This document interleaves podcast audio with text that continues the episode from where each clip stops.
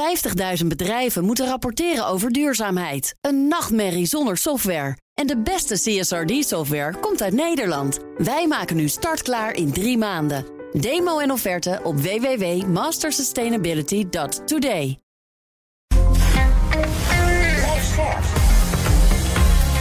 BNR Nieuwsradio. The Big Five. Diana Matroos anticorruptieregels. We staan zeker niet bovenaan de lijst van minst corrupte landen. Sterker nog, Nederland zou daar volgens de Europese anticorruptiewaakhond Grego nogal rommelig mee omgaan. En dat terwijl het juist cruciaal is voor een gezonde rechtsstaat en democratie. Deze week ga ik daarom met vijf prominente gasten in gesprek in BNR's Big Five van de strijd tegen corruptie. We maken de schade op, zowel voor de overheid, het bedrijfsleven en bekijken ook wat je nou nationaal en internationaal moet doen om dit echt uit te roeien. Vandaag doe ik dat met Victor van der Scheijs. Hij is voorzitter van de Rotterdamse Haven Ondernemersvereniging Delta Links. Welkom, fijn dat je er bent. Goedemorgen. Ik ga zo meteen uiteraard met je praten over de oplossingen waar jullie ook aan werken of waar je nog belangrijke oplossingen ziet om corruptie uit te roeien. Maar voordat ik dat ga doen, twee dingen. Het eerste is als je aan een ondernemer zegt: joh, we moeten wat aan uh, corruptie doen. Wat is dan doorgaans de reactie die je krijgt? Zeker weten dat ze, dat, uh, dat ze dan ja zeggen. Want ze vinden het heel belangrijk. Afgezien van het feit dat ze daar ook echt zien dat er een uh, maatschappelijke rol uh, voor ze ligt. Uh, heeft het ook gewoon te maken met het feit dat ze willen dat hun medewerkers veilig kunnen werken. en uiteindelijk ook dat ze hun terminal of hun bedrijf kunnen laten opereren zoals dat hoort. Dus zonder onderbrekingen, omdat er weer eens een uithaler is gepakt of iets dergelijks. Is dat veranderd, dat beeld? Ja, ik denk het wel. Ik denk dat er in het verleden uh, toch wel een beetje gekeken werd... ja, openbare orde, dat is een taak voor, uh, voor de publieke organen... Hè, politie, de field, uh, de douane. Um, en ik denk dat nu bedrijven zien dat dat een strijd is... die je met z'n allen moet aangaan. Omdat het de enige manier is om hem te winnen. En winnen ga je sowieso niet. Maar om in ieder geval het zo moeilijk te maken... dat Rotterdam in ieder geval niet meer uh, zo interessant is voor drugsmokkels dat het de preferred uh, port of entry is. Ja, het is, het is uh, natuurlijk een cultuuromslag die je dus doormaakt. En dat beschreef de baas van de douane die ik eerder deze week sprak ook eigenlijk. Dus dat is een heel herkenbaar fenomeen. Het tweede wat ik van je wil weten, kijk, er zit natuurlijk een hoop schaamte ook rond. Uh, corruptie. En uh, het is ook moeilijk om erover te praten. En het gaat ook. Het is voor iedereen heel uh, dichtbij. Heb je zelf wel eens meegemaakt dat iemand jou probeert te verleiden om iets te doen. Je hebt ook totaal andere functies gehad trouwens. Je bent bestuursvoorzitter geweest bij de Technische Universiteit van Twente. Heb je ooit hier loopbaan gehad dat je dacht: hm, dit riekt naar verkeerde dingen? Nee, of ik ben me er niet ja? van bewust geweest. nee, ik heb Jij bent echt... niet het type wat ze gaan uh, benaderen.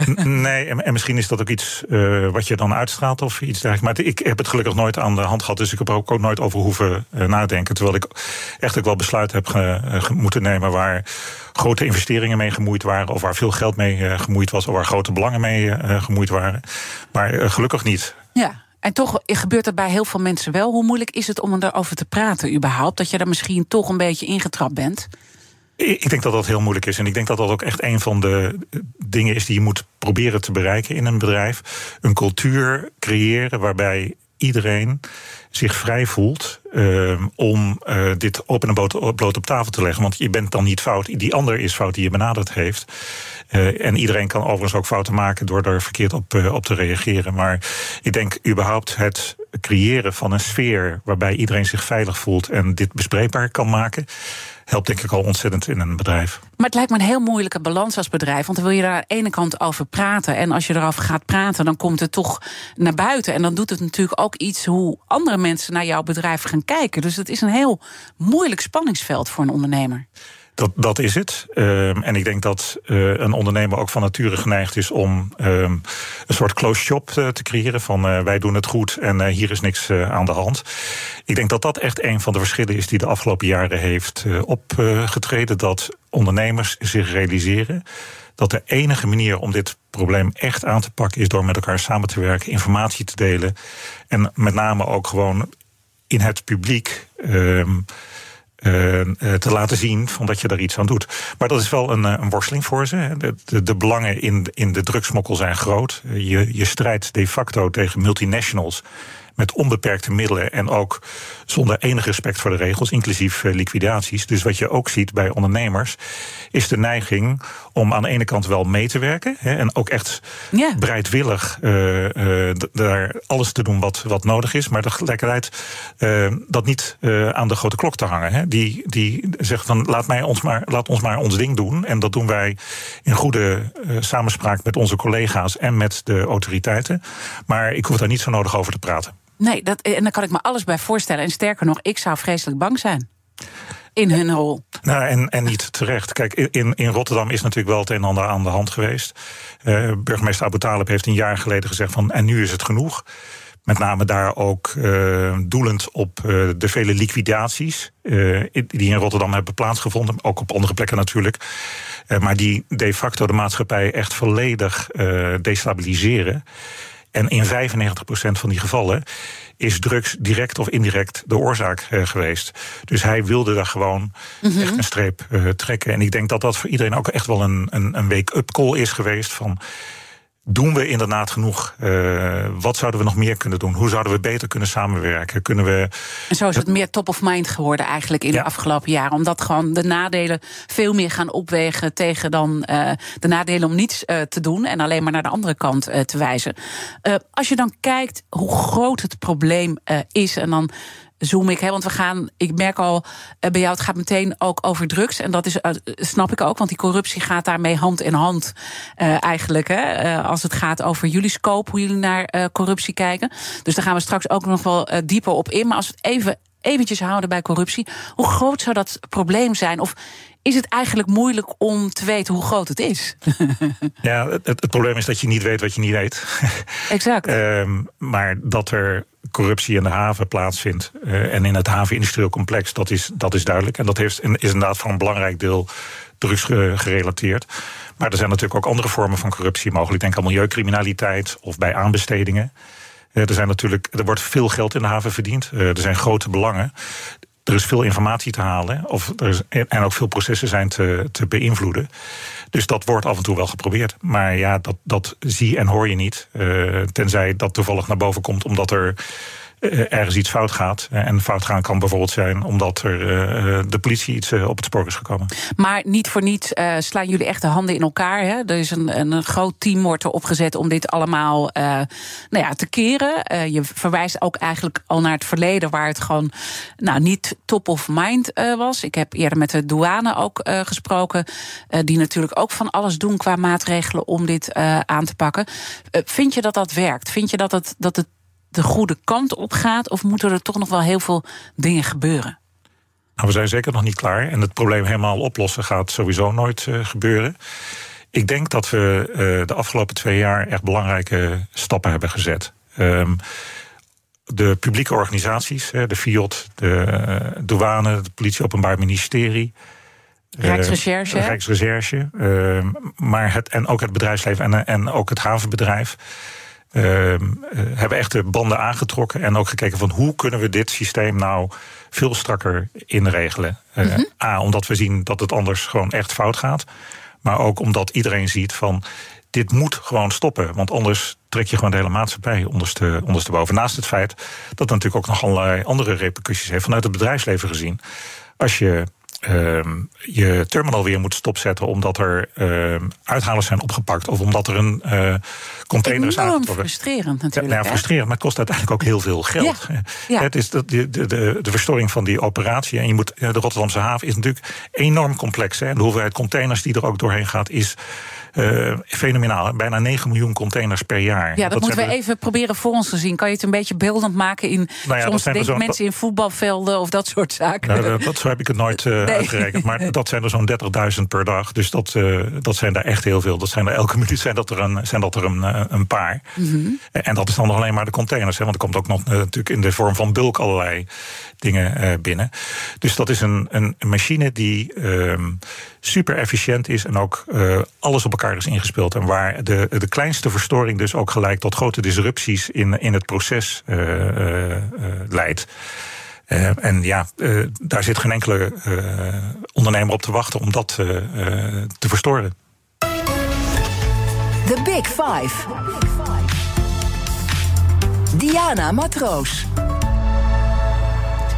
Mijn gast is Victor van der Scheijs. Hij is voorzitter van de Rotterdamse havenondernemingsvereniging Delta Links. Je beschrijft heel duidelijk uh, dat er heel veel verschillende vormen ook van uh, corruptie zijn. Hè, als het gaat over waar ze in geïnteresseerd uh, zijn, de aandachtsgebieden. Maar drugs is daar toch wel het, de belangrijkste portie van, hoor ik je ook zeggen. Hoewel je ook zegt ik weet niet wat, wat, wat we wel of, of niet weten natuurlijk. Dus in die zin blijft het een beetje een black box. Wat voor, wat voor vormen binnen corruptie, als je het even inzoomt op die drugscriminaliteit, hoe, ontstaat dat meestal? Wat, wat, wat gebeurt het? Zijn dat hele uh, grote spelers die uiteindelijk opgepakt worden uh, als het gaat over corruptie? Of gaat het om de, de kleine uh, speler in het verhaal? Daar heb ik niet precies inzicht in. Maar wat, je natuurlijk, wat het meest zichtbaar is, dat zijn met name de, de, de uithalers. En dat zijn de mensen die eigenlijk aan de andere kant zitten. Maar die uithalers die kunnen alleen opereren in de haven als ze beschikken over informatie die ergens vandaan moet komen. Dus dat moet van een bedrijf of van een publieke instantie vandaan komen, of ergens uit een systeem zijn, uh, zijn gevist. Dus dat hele systeem kan alleen maar functioneren met medewerking van mensen die professioneel actief zijn in de Rotterdamse haven. En daar zitten altijd een paar rotte appels uh, tussen. Uh, je moet je voorstellen, er werken meer dan een half miljoen mensen direct en indirect in de Rotterdamse haven. Dus die vijver waar. Veel, hè? Ja. Dat zijn er heel veel. En daar zitten dan altijd wel een paar uh, tussen die op de een of andere manier gezwicht zijn voor de verleidingen. En de verleiding kan natuurlijk geld zijn, hè, dat is wat het meest voor de hand ligt. Maar het kan ook zijn dat mensen worden bedreigd. Of dat, omdat mensen schulden hebben. Of um, um, ook niet per se iets doen, maar ook iets kunnen laten. Een oogje dicht doen, of een systeem open laten staan, of even de andere kant uitkijken, of een hek laten openstaan. Dus het is niet onmiddellijk persoonlijk gewin, maar ook wel mensen die om andere redenen de gelegenheid creëren zodat die. Uh... Maar is het vaak ook vanuit een soort uh, vriendschap? Hè? Want dat begreep ik ook uh, um, uit mijn eerdere gesprekken. Dat die, die mensen, namelijk aan de hand van de baas van de douane, die worden geplant eigenlijk door de drugscriminelen. Dat die zo professioneel zijn dat ze gewoon die mensen helemaal een opleiding geven en ook de tijd hebben. En dat, dat ze, ja, ze gaan gewoon heel vriendschappelijk met de mensen om op de, op de werkvloer. Het zijn hele fijne collega's eigenlijk. Ja, en nou, heel vaak weet je ook niet van die collega's of die nou wel of niet deugen. En als je het wel weet, dan moet je dat ook onmiddellijk melden, lijkt mij. Maar het is zeker waar. De drugsmafia is super georganiseerd en ook heel goed uh, gefinancierd.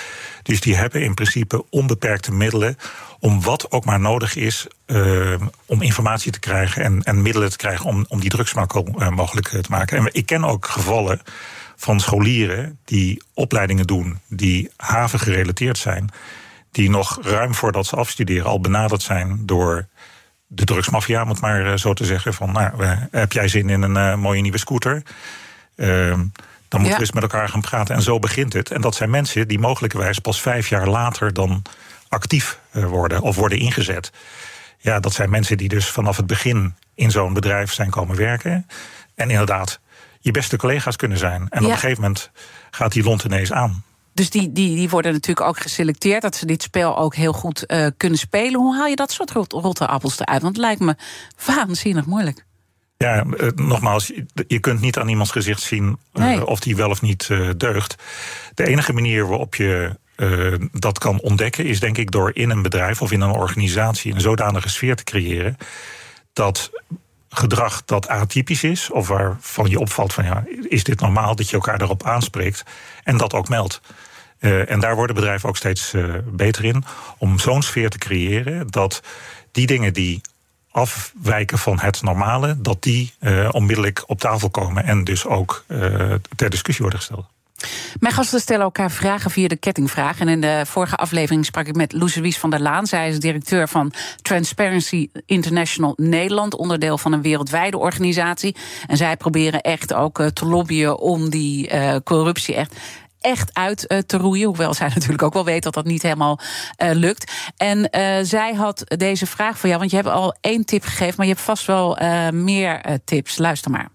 Het is natuurlijk een ongelooflijk belangrijk iets dat, uh, dat die haven zich wapent tegen corruptie. We zien natuurlijk elke dag in de media die jonge afhalers en ga zo maar door. Dus mijn vraag aan Victor is: um, uh, wat is nou jouw gouden tip voor bedrijven? Hij is natuurlijk al heel lang bezig met hoe creëer je zo'n cultuur van, van melden, van anticorruptie. Als je één advies kan geven aan ondernemers uh, die hiermee te maken hebben, wat is nou jouw gouden tip hoe je eigenlijk een integriteitscultuur kunt verankeren in je bedrijf? Chefzaggen. Het is chefzaggen. Je moet vanaf uh, de top van het bedrijf uitstralen. Dit wordt niet getolereerd. Maar praat er ook alsjeblieft uh, over. Dus inderdaad, creëer die cultuur waarbij het open en bloot op tafel komt. Maar waar mensen ook, hoe vervelend dat ook is, hun collega's in de gaten houden. Uh, om ervoor te zorgen dat dat gedrag gewoon niet kan plaatsvinden. Overigens is dat dan alleen gedrag. Het heeft voor de rest ook nog te maken met het inregelen van processen. Zorg dat je computer niet blijft overstaan. Zet je paswoord niet op een geeltje op het, uh, op het scherm. Zorg dat mensen regelmatig van team wisselen. Uh, zorg dat er vier ogen zijn. Het is dus een hele grote hoeveelheid maatregelen die je kan maken om het voor drugscriminaliteit oninteressant te maken om bij jouw bedrijf iets te proberen. Maar hoe reageren? Hè? Want je kan dit, nou ja, als baas van een tent kan je dit gewoon zeggen: zo gaan we het doen en dat duidelijk uitstralen. Maar ik kan me ook voorstellen dat mensen het ook. Uh, ja, vervelend vinden dat ze daarmee bezig moeten zijn. Dat het ook angstig kan maken en wantrouwen. Van ja, uh, kan ik mijn collega nog wel uh, vertrouwen? Wat doet dit met mensen? Dat doet zeker iets met mensen. Maar het is niet zo heel vreemd dat je je gedrag aanpast aan je werkomgeving. In de Rotterdamse haven bestaat bijvoorbeeld een cultuur van veiligheid. Hè. Dat gaat zover dat als je bij een bedrijf op bezoek komt en je moet de trap op, dat er automatisch wordt gezegd: wil je je hand aan de reling houden. Kortom, ook dat soort hele kleine risico's probeer je al uit te sluiten door gewoon met elkaar voortdurend alert te zijn op van wat voor dingen kun je doen om de ongelukken, en ongelukken kunnen dus ook criminele ongelukken zijn, uit te sluiten. En daarbij hoort ook het inregelen van processen en het creëren van een werksfeer waarbij mm-hmm. iedereen gewoon alert is en zegt van jongens, opletten, hier gebeurt iets dat eigenlijk niet hoort. En jullie doen daar ook bepaalde dingen uh, voor, heb ik begrepen. Want dat is dan ook jullie rol als uh, branchevereniging eigenlijk om uh, mensen daarop te trainen en te helpen. En jullie hebben een soort container ja. waar je dan echt gaat beleven wat het is. Wat, wat, wat, noem eens even zo'n voorbeeld, zo'n moment wat er dan gebeurt, zodat wij ook goed begrijpen wat die corruptie nou praktisch inhoudt. Ja, die trainingscontainer. Ehm, want daar heb je het over, is een, een, een, inderdaad letterlijk een container die is uitgerust met een aantal middelen waardoor ook ter plekke medewerkers zichzelf kunnen trainen en zich bewust worden van gedrag. En onder andere met behulp van uh, augmented reality, maar ook met behulp van uh, acteurs, worden medewerkers van organisaties geconfronteerd met bepaalde situaties. Waardoor ze, als ze later dat in het echt meemaken, dat herkennen van: oh ja, dat heb ik vaker gezien. Of ik heb iets meegemaakt wat daarop mm-hmm. lijkt. En ik weet nu op, hoe daarop te reageren. Heb je hem zelf gedaan eigenlijk? Ja, ik heb hem ja. zelf ook gedaan. Ja? ja? En heb je dan iets geleerd zelf... dat je dacht, nou, dat had ik nog niet uh, zo bedacht? Nou, zeker als er een, een, een acteur in het spel is... die spreek je dan aan op een manier dat je op, op dat moment je even in zo'n rol verliest en denkt van uh, wacht even, maar wat gebeurt hier? En dan ga je jezelf dus onder andere verbaal verdedigen. Het is, het is meer, want het zijn natuurlijk mensen die uh, uh, medewerkers benaderen om te kijken of ze op de een of andere manier gecorrumpeerd uh, kunnen worden. Dat zijn mensen die echt weten wat ze doen. Die heel veel vaak ook van die mensen afweten. Ehm, en precies ook de zwakheden kennen. En dus precies op dat zwakke. Plekje proberen uh, te, te, focussen. Ja, als ze weten dat je in een scheiding ligt of je hebt uh, uh, gokschulden, gokschulden hè, dan kunnen ze je daar op aanspreken. Nou, ik, ik geloof niet dat dat bij jou het geval is, maar toch, toch merkte je van: hé, hey, ik, ik, ik ga me nu verdedigen. Is dat het laatste wat je moet doen? Je verdedigen? Nou, ik weet niet of verdedigen de, de standaardreactie is, maar dat hangt natuurlijk ook een beetje af van de manier waarop je benaderd bent. Mm-hmm. Maar waar het met name om gaat, is dat mensen herkennen dat zij op een bepaalde manier worden benaderd, of dat ze in een bepaalde situatie terecht kunnen komen. En een aantal van die situaties worden getest. En sommige zijn natuurlijk gewoon heel van, vanzelfsprekend. Hè. Uh, je leert onder andere dat je niet in het hesje van je bedrijf uh, je auto moet staan aftanken langs de snelweg. Want ja, dan weet iemand van, jij werkt bij dat bedrijf misschien kan ik met jou zaken doen. Want wat, wat die beïnvloeding vindt eigenlijk op heel veel plekken plaats. Ook de plekken waar je het misschien niet in eerste instantie verwacht. Ja, dat, dat kan ook langs ja. het voetbalveld zijn, hè, bij ja. wijze van spreken. Um, En het steeds maar bewust maken van medewerkers en ze ook uh, leren dat die benadering uh, ook op andere plekken inderdaad in ongewone situaties uh, plaats kan vinden. Dat helpt al. Je sluit het daar niet meer uit, maar je maakt mensen er wel alert mee. En wat het bovendien ook doet, nogmaals, het maakt dingen bespreekbaar. He, want je praat daarna ook over met je collega's. Van goh, hoe ben jij erop gereageerd? En ja. nou, wat mij nou is overkomen. Dus alleen al dat feit. Uh, en het feit dat maar je durven als... mensen dat? Want kijk, ik zit nu weer even die drugswereld voor me te zien... met al die liquidaties die je net beschreef. Oké, okay, dan zie ik iets waarvan ik denk, hm, niet helemaal in de haak. Ga ik dat dan zeggen? Ik zou dat eng vinden. Ja, ik snap, ik snap best dat mensen dat uh, spannend vinden. Dat betekent dus dat je uh, ook binnen een bedrijf een situatie moet creëren... dat mensen waar ze dat eigenlijk niet durven... dat bijvoorbeeld anoniem kunnen melden. Ja. Of op een plek of op een uh, manier, uh, zodat het niet in de gaten loopt. Zodat ze toch kwijt kunnen wat ze zien. Hè. Uiteindelijk gaat het ook om hun bedrijf. Mensen mm -hmm. in de Rotterdamse Haven zijn op het algemeen super trots op hun bedrijf, heel erg gecommitteerd. En die balen natuurlijk ook uh, van uh, die rotte appels die er rondlopen. Ja, die, willen er ook, die, willen, die willen er ook vanaf, precies. Ja, ja. oké, okay, dus dit zijn allemaal dingen die plaatsvinden. Um, maar het gaat uiteindelijk om de informatie. Hè, in welke drugs ligt de containers dat die uithalen. Dat, en, en, en dat is eigenlijk het belangrijkste kwetsbare punt. Dus dan heb je het ook over IT. Dat beveiligen neem ik aan extra, hoop ik. Ja, dat wordt zoveel mogelijk gecompartimenteerd. wat we ook doen is zorgen dat informatie zo laat mogelijk beschikbaar komt. Hè. Mm -hmm. Dus welke containers worden er bijvoorbeeld uitgelicht om extra gescand te worden? Uh, welke worden apart gezet?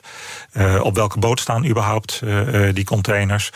Um, al dat soort informatie en overal waar je dat kan afschermen en zo min mogelijk mensen daar kennis van laten maken, maakt dat die puzzel die ja. drugscriminelen zoeken en proberen te leggen. Uh, het dat... is een kat-en-muisspel. Hè? Dus je, moet, je denkt dat je vandaag iets goeds hebt bedacht. Maar die crimineel is natuurlijk mega slim. Ik bedoel, die, die, dat zijn een soort multinationals, zelfs met een afdeling klantenservice.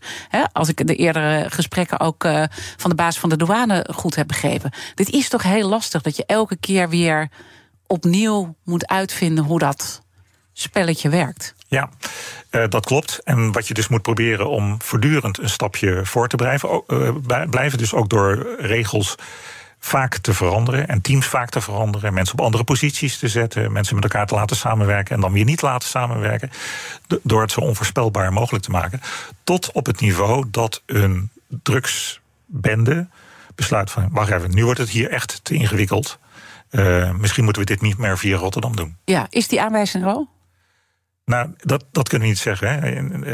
Je, wat we hebben gezien is dat het afgelopen jaar het aantal drugsvangsten in Rotterdam stevig is uh, teruggenomen. Ja, van, van 75 ton naar 50 ton cocaïne. Maar toch nog wel uh, hè, straatwaarde, 50 ton cocaïne. Ja. Weet jij het? En, nee? Nee, nee, nee. Ik, heb, ik, heb wel, ik heb ooit eens uitgerekend hoeveel 70 ton, hè, dat was de vangst in het jaar daarvoor, hoeveel lijntjes dat was. En dat is een onvoorstelbaar, dat is namelijk anderhalf miljard lijntjes. Zo. Uh, en toen kreeg ik later van iemand uh, op mijn donder... nee, dat is helemaal niet anderhalf miljard, dat is wel tweeënhalf miljard... want het wordt ook nog eens even stevig uh, versneden. Ja, weet ik veel. Nee, dus zo, leer je elke, zo leer je elke dag wat van een wereld... waar je misschien ook helemaal niks van wil weten. Maar ja, goed, dat moet je wel doen vanuit jouw rol. En laten we dan er zo meteen in het tweede deel verder over praten. Victor van der Scheijs is mijn gast, voorzitter van Delta Links. hij vertegenwoordigt de Rotterdamse ondernemers in de haven. En dan ga je ons ook zelf aanspreken. Want die lijntjes die gaan natuurlijk bij iemand uh, erin. Dus we doen ook aan die corruptie als samenleving mee. Blijf luisteren.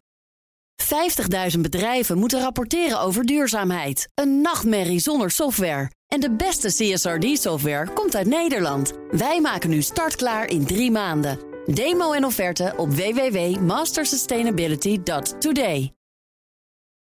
Op 6 juni mogen we naar de stembus voor de Europese verkiezingen. Hete hangijzers genoeg natuurlijk. Oorlog, klimaat, energie, concurrentie. Ondernemers willen vooral dat er nu eens wat harde knopen worden doorgehakt. En die regeldruk, die moet omlaag. Op 23 mei om 7 uur s avonds op BNR gaan verschillende partijen met elkaar en ondernemers de ring in. Tijdens het BNR Ondernemersdebat. Het Ondernemersdebat wordt mede mogelijk gemaakt door VNO-NCW en MKB Nederland.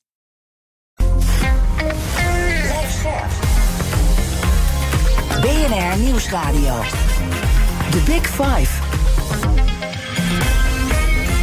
Diana Matroos. Welkom bij tweede half uur. Deze week praat ik met vijf kopstukken over de strijd tegen corruptie. Eerder deze week sprak ik onder andere met Loesewies van der Laan, directeur van Transparency International Nederland, onderdeel van een wereldwijde organisatie. En zij proberen corruptie echt uit te roeien. Zij wees ons op de pijnlijke blinde vlekken in Nederland als het over corruptie gaat. Luister het terug via de BNR-app. Mijn gast vandaag is Victor van der Scheijs. Hij is voorzitter van de Rotterdamse Haven Ondernemersvereniging Delta Links. Komend half uur wil ik in ieder geval nog twee onderwerpen met je bespreken. Hoe wij als samenleving met ons drugsgebruik bijdragen aan een corrupte wereld. En wat dat ook doet met het imago uh, van jullie bedrijven.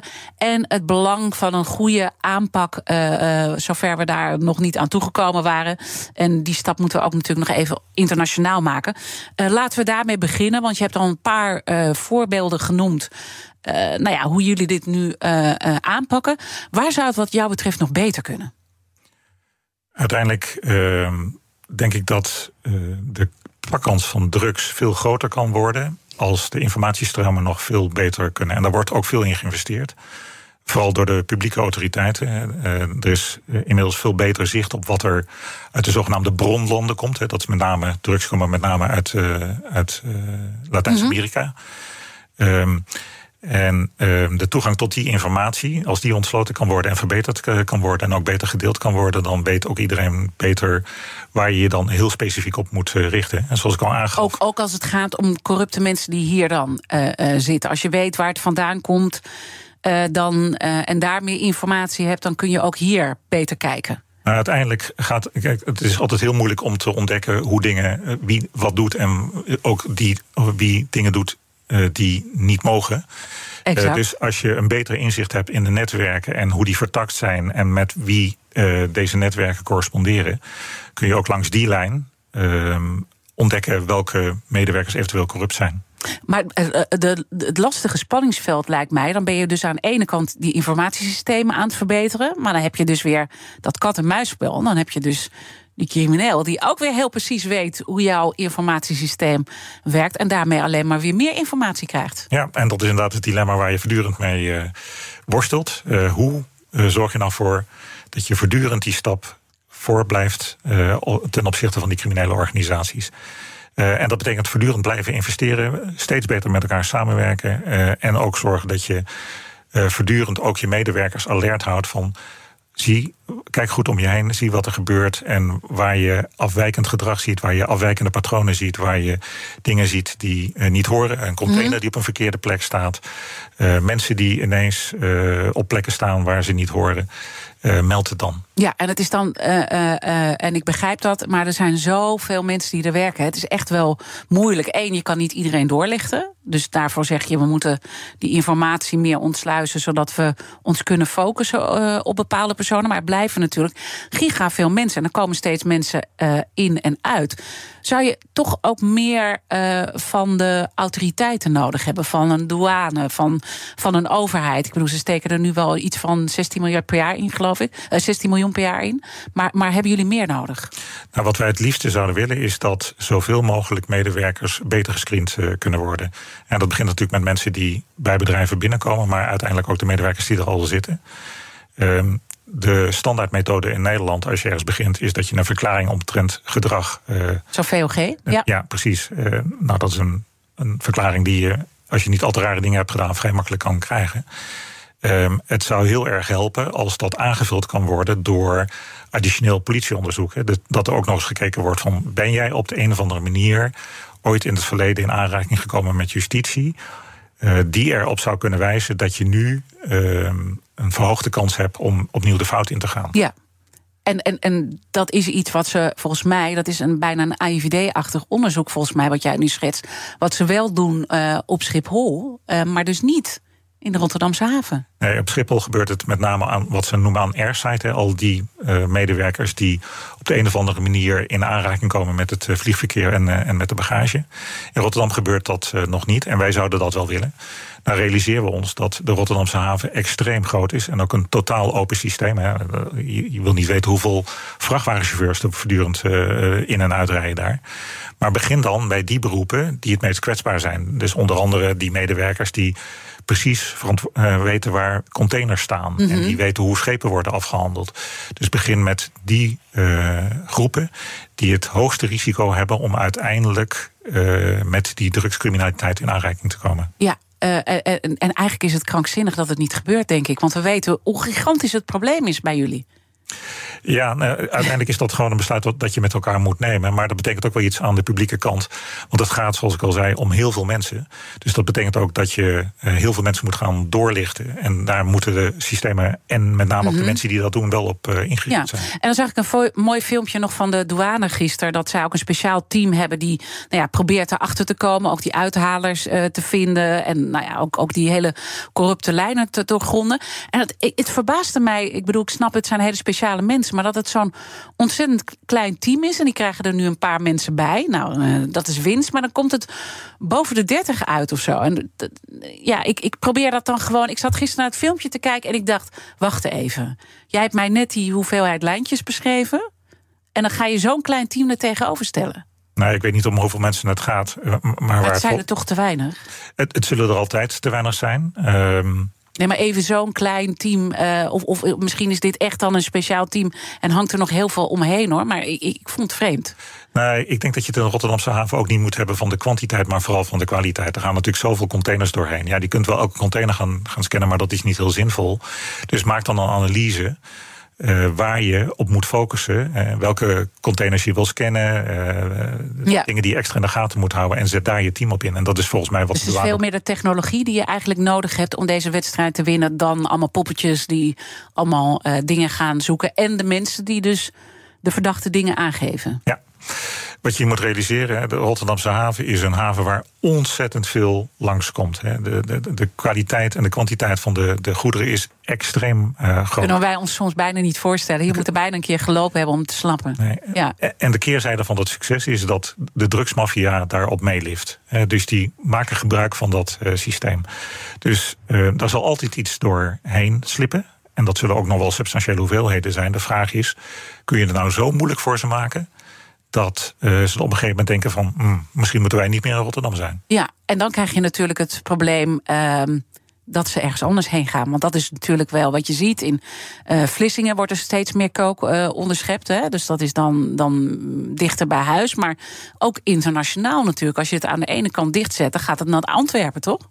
De haven daar. Ja, dat, dat zou kunnen. Dat is natuurlijk niet. Uh, je, je, weet niet precies op welke basis, op welke, op, op welke basis dan de, het besluit wordt genomen om een container naar Antwerpen of naar Rotterdam uh, te kiezen om je drugs in te stoppen. Overigens worden die bestemmingen van containers ook voortdurend aangepast. Dus waar een, een schip eerst naar Antwerpen gaat, kan het daarna ook naar Rotterdam gaan en andersom. Mhm. Mm -hmm. um, maar dat er een zeker waterbedeffect ontstaat, dat is, uh, dat is wel duidelijk.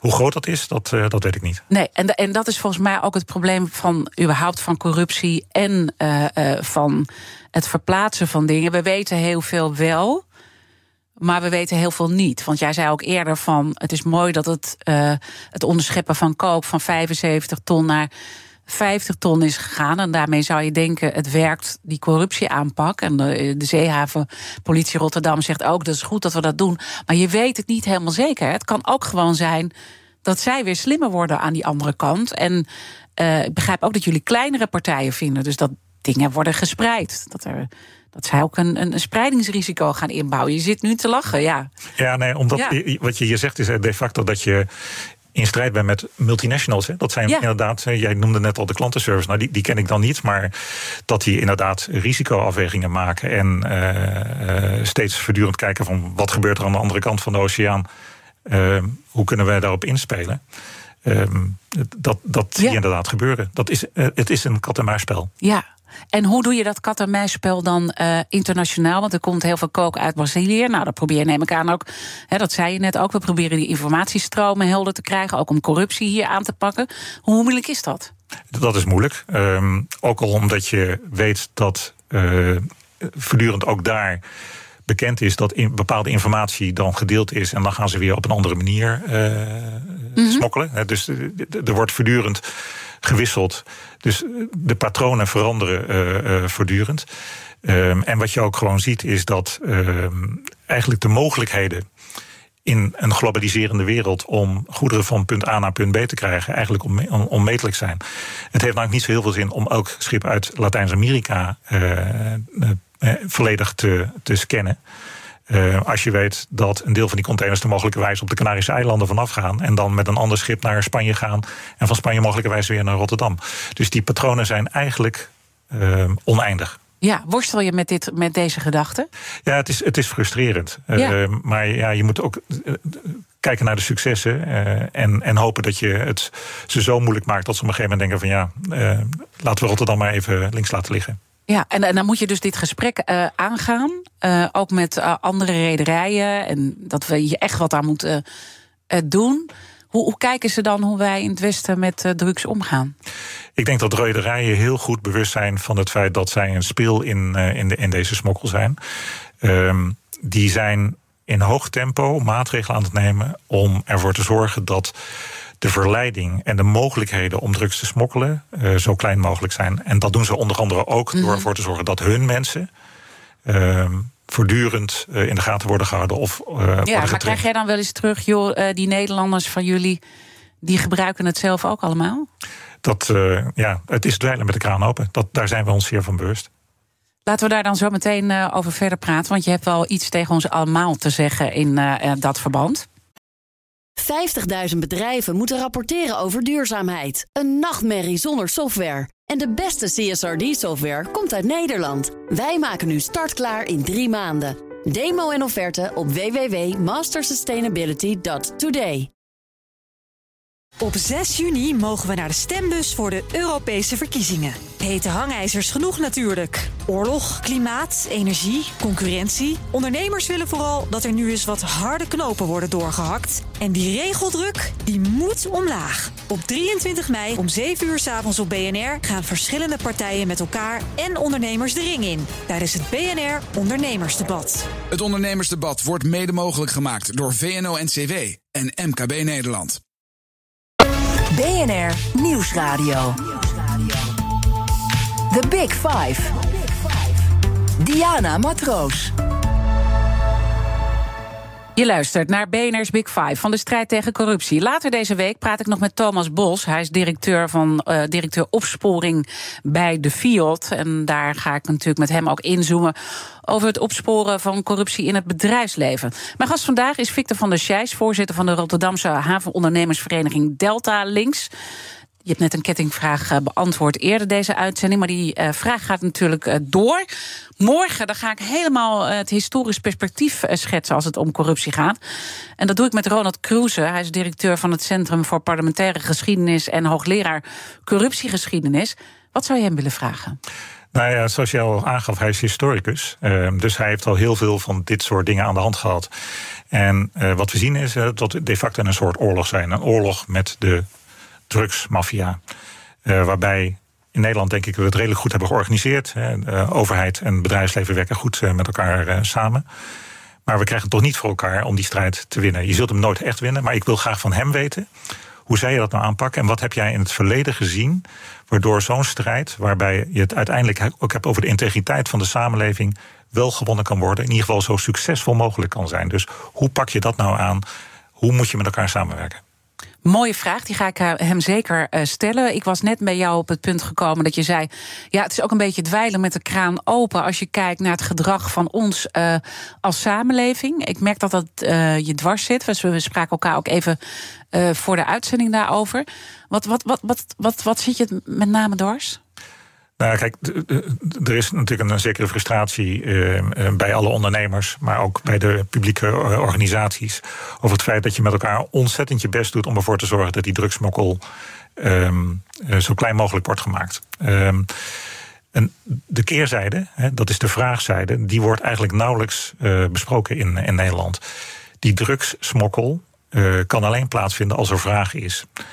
En het verbaast mij dat er in Nederland zo weinig wordt gesproken over het feit dat het bijna normaal is dat je op vrijdagavond een uh, drugscourier belt en dat met een scootertje een paar lijntjes kook worden af, uh, afgeleverd. Om een gezellige vrijdagavond te hebben. Ik denk uh, dat daar veel meer aan gedaan moet worden. En dat mensen echt bewust moeten zijn van het feit dat het recreatief snuiven van een lijntje kook uiteindelijk betekent dat je mede verantwoordelijk bent voor die drugsmokkel, inclusief alle gevolgen die dat heeft. En inclusief betekent dus ook uiteindelijk liquidaties.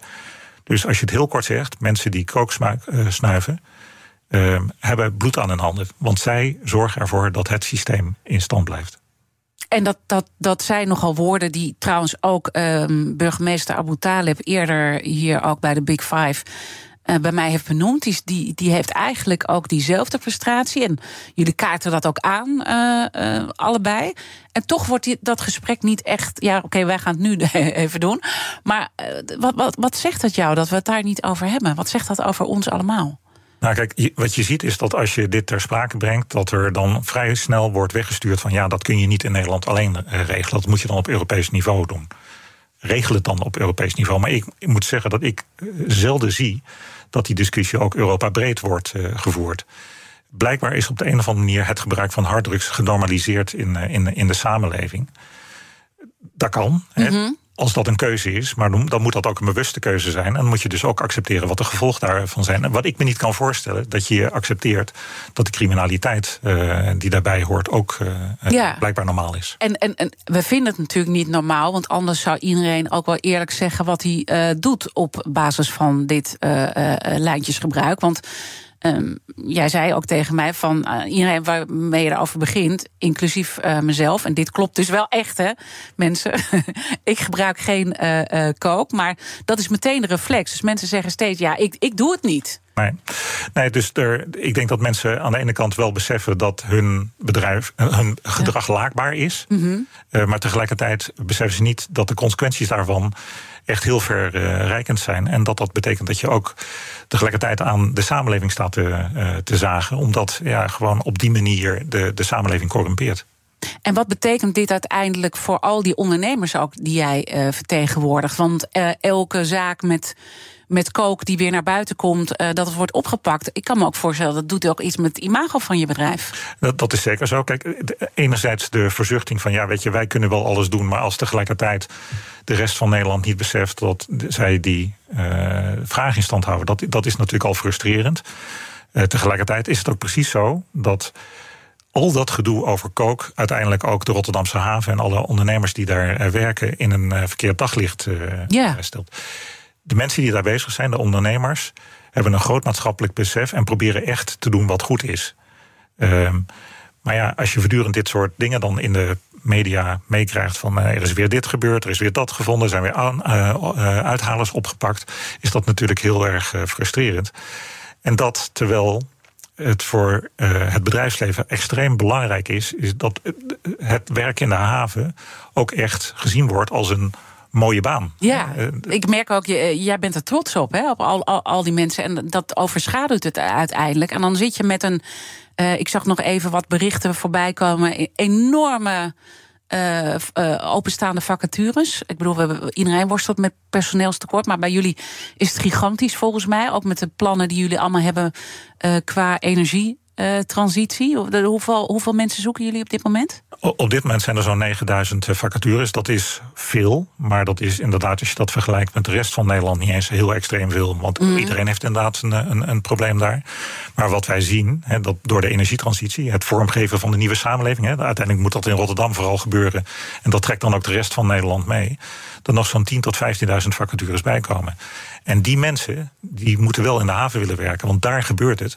Maar ja, dan moet je niet het idee van ja, ik ga naar het Sodom en Gomorra. Ja. Merken jullie dat al? Speelt dat al? Nou, niet direct, maar ik denk dat heel veel van die afwegingen ook impliciet worden gemaakt. Hè? Dat mensen, eh, als je een baan kan krijgen op een plek X of in de Rotterdamse haven, ja. dat misschien iemand dan onbewust denkt van, nou ja, misschien die Rotterdamse haven niet, want er is altijd wat aan de hand. En dat is natuurlijk hartstikke zonde, want het is een hele mooie haven. Uh, er gebeurt daar veel economisch. Uh, het trekt ook de rest van Nederland mee. Dus moet je wel zorgen dat je de, de juiste mensen daarbij hebt. Ja, uh, tegelijkertijd betekent heel veel mensen die erbij moeten komen vanwege al die andere grote opgaven die jullie hebben. Dus dat er dus ook weer heel veel nieuw bloed de organisatie binnenkomt. En dat het dus weer vanuit corruptieoogpunt ook best wel weer heel spannend wordt met al die mensen die onboorden. Ja, dat klopt. En dat, moet, en dat vraagt aan ons dus om ervoor te zorgen dat we die systemen zo inregelen dat je zorgt dat het veilig is en dat het veilig blijft in, in de haven. En dat is uh, samenwerking die je met, met elkaar moet doen, publiek en privaat. Nou kom je uit de architectenwereld. Hè? Je hebt ooit OMA, dat bekende architectenbureau van Rem Koolhaas, internationaal ook heel groot gemaakt bestuursvoorzitter van de Universiteit Twente. Hadden we het eerst al over, Technische Universiteit. Nu zit je opeens in zo'n wereld waar je het over drugstransporten moet hebben. En ik hoor je over lijntjes uh, praten. En ik zie, ik zie aan de hele man hier voor me... dit is niet de man die over lijntjes wil praten. Dat is toch wel bizar waar je, in wat voor wereld jij terechtgekomen bent? Ja, dat is inderdaad waar. Ik, ik praat liever over de energietransitie en de ja. grondstoffentransitie... en wat daar uh, aan mooie dingen gebeurt en wat daar ook mogelijk is... Uh, dan dat je over dit soort gedoe praat. Want dit, dat is het inderdaad. Iedereen heeft hier last van.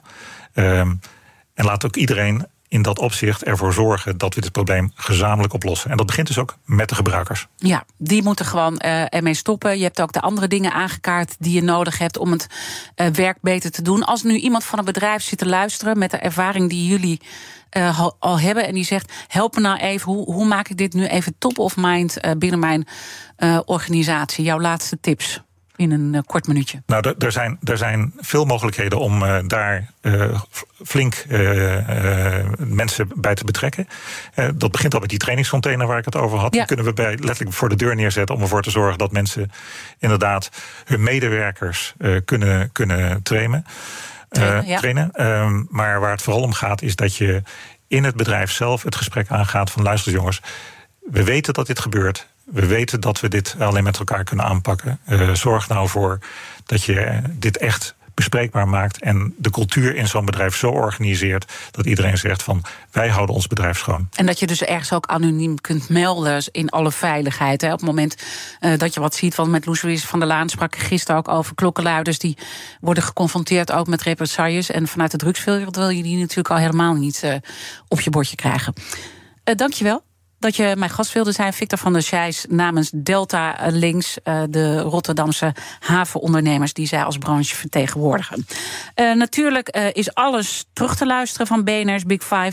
Zoals altijd, onze talloze themaweken die wij maken. Abonneer je op onze podcast via onze app of je favoriete podcastkanaal. Dan weet je gewoon zeker dat je helemaal niet niets mist.